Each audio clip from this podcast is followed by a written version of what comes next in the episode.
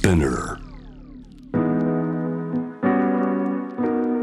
グローバーがお送りしております J-Wave ジャムダープラネット。今日のニュースエキスパートは福眼経済塾の取締役塾とエコノミストでグローバルストラテジストエミン・ユルマズさんです。えーエミンさんに伺う続いてのニュースこちら。アメリカの経済現地視察からの最新リポート。えーエミンさんは昨年10月に、ね。えーアメリカどうなってるか見に行って、そこから、えー今度は先月2月にまた、えそうですね。2週間ほど見てきて、まあ、その比較でまた分かることもあるんだそうで、そうですね、えー教えてください。まあ、あの10月行った時はね正直あの自分の肌感覚としてあんまりインフレを感じなかったんですよ、でやっぱりドル高がちょうどピークに達してた影響もあって輸入物価っていうのはさほど上がってなかったんですよね、はい。えーただ一方でその代わりやっぱりガソリン価格は高くて、まあ、これはあの、まあ、と特に高いところだったんですけど結あの1ガロンなんか5.5ドルとか。あね、そういうような看板を、まあ、記念に写真撮ってきたんですよね。で今回はね、実はかなりちょっと輸入物価が上がっているんですやっぱりドルが下落したっていうのもありますしえさらにその価格転嫁が進んでいるっていうのはあるんですね。で引き続きそのサービス業の方があの価格上昇が続いてますし一方で原油価格っていうかガソリンは確かに下がってはいたものの同じガソリンスタンド行ったんですよ。あので、えー、5.5ドルだったのが5ドルなんですよね、そんなに大きく下がってないんですよ、なるほど。1ガロン。だからあのつまりあのアメリカはあのインフレが収まるどころか足元でやっぱりちょっとドルが弱くなったことを受けて輸入物価が上がってるんでこれインフレがやっぱり再燃するだろうなと僕思ってたんですよ。その肌感覚でね、ええ。見てて。で、まあ、データでもやっぱりインフレの再燃っていう、まあ、その後の PCE のデータアメリカの個人消費支出ですね、予想を大きく上回ったので、えーということからですね、えーやっぱりアメリカのインフレっていうのは結構しつこいインフレになる可能性があってそれが、まあ、今のところはまだ影響出てない。であのやっぱりアメリカの消費は強いですし、はい。あのいろんな、まあ、飲食店にしても、えーまあ、その他のエンターテインメントにしても人が非常に多いですね。うんであの今観光客っていうのはむしろアメリカ少ないんです。あのまあ、ドル高もあるんですけど、あのうん3年4年前はやっぱ中国人が多かったんですけれども、ええほとんど中国人見かけなくて、むしろ日本人がいました。あそうなんですね。そう結構日本人日本の観光客があの若い人たちがいっぱいいたんですね。えー少し意外でしたか？ちょっと意外ですだからあのどっちかっていうとまあ大体その、まあ、アジア人の観光客ってほとんど中国の方なんですけれども今回はもう日本人が多かった印象があります。ということからもちょっとやっぱ変わっているただ全般としてはやっぱりまだアメリカはおそらくそのコロナの時のにばらまいたお金っていうのはまだあるけれどもそれがもう徐々にやっぱりなくなってくるんでこんだけインフレが続くと、まあ、あのき今まで良かったその個人消費もおそらく落ち込んでくる。うんでこれがさまたあのあのチップ文化じゃないですかあちらはそうですね。うん。これチップがね暴走してるんです今チップの暴走なんですか？チップの暴走。すチップ文化が暴走していて、あのええまあ、昔チップって感覚的には、まあ、トルコとかもチップあるからさあの分かるんですけどアメリカの場合は今あのもう普通の本当にそこそこのレストランに行くと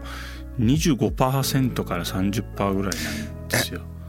ちょっと以前とはね倍ぐらいの感覚ですか？そうです。ね。でい安くても普通の本当にまあ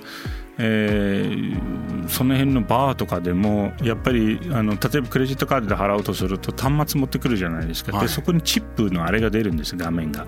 で一番低いのは18%なんですよ。ああもう18からになってるんだ。18からがスタート、へー。182025とか。あ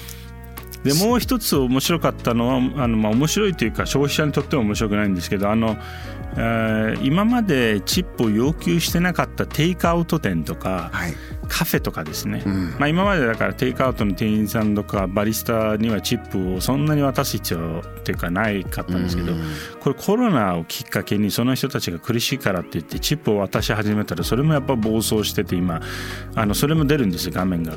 あのそのカードで払おうとすると。でそこはあの No Tip って押すこともできるんですけどでも店員が見てる中で押しづらいですよね。見てると押しづらいですね。しかも食べ物だから何されるかわからないっていう不安感があるんですよ。なるほどな。そうだから半ばちょっと強制みたいになっていてでこれがあの店側としてはありがたいかもしれないですけど店側も本当に自分の従業員の給料を消費者に払わせようとしてると僕はそう思ったんですね。いやあのこのインフレでね暮らしてる方辛くなってきて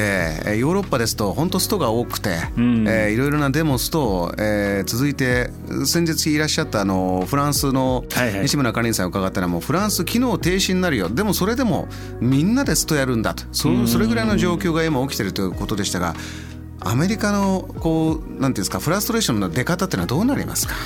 まあ、アメリカの場合は結構だからバイオレンスで出ますよね。治安の部分。そうそう治安の部分とかあのあとは何かをきっかけに大きい、まあ、デモに発展してストライキっていう概念はないんですよ。アメリカ人っていうのはやっぱ組合嫌いなんですよ。個人ですものね。そう、うん、あのだけれどもそういう BLM 運動の時のように私もあれはだから BLM 運動があれだけ拡大したのは単純にやっぱり経済的に苦しいその格差の問題だと思うんですよ。あの出方としてやっぱ火をつけるとかねああいうことになってくるというのはちょっと人種の問題以外の部分もあったんでしょうね。ありますね。だからアメリカの場合はそういう略奪が起きたり暴走しなんかこう街の中が荒れたりとかですね、うそういった方向に行っちゃうんですよね。ストって感じにならないです。で僕はあの本当にアメリカ人とあの現地でね話したりなんかするとあの組合のことをよく言う人って一人もいないんですね。そうですかで組合があるところっていうのは従業員の態度がでかいから嫌だって言うんですよみんな。なる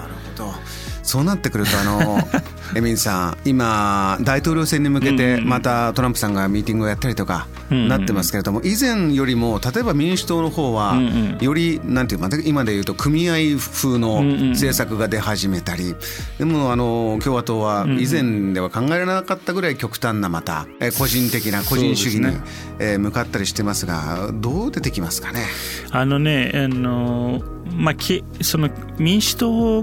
にしてもあの共和党にしても私は本当の意味でのアメリカ画期的な改革をやろうとしているようには今見えないですね。なるほど。であのアメリカの政治システムっていうのは残念ながらグリッドロックになっちゃっていてつまり拉致が開かない。あの2政党の中にであの例えばですねその、えー、経済的にはあの共和党の政策、まあ、つまりそのサプライサイド経済にあの共感してないその共和党の政策があのこのお金持ち優遇だと思っている人がいたとしましょう。はい、でその人は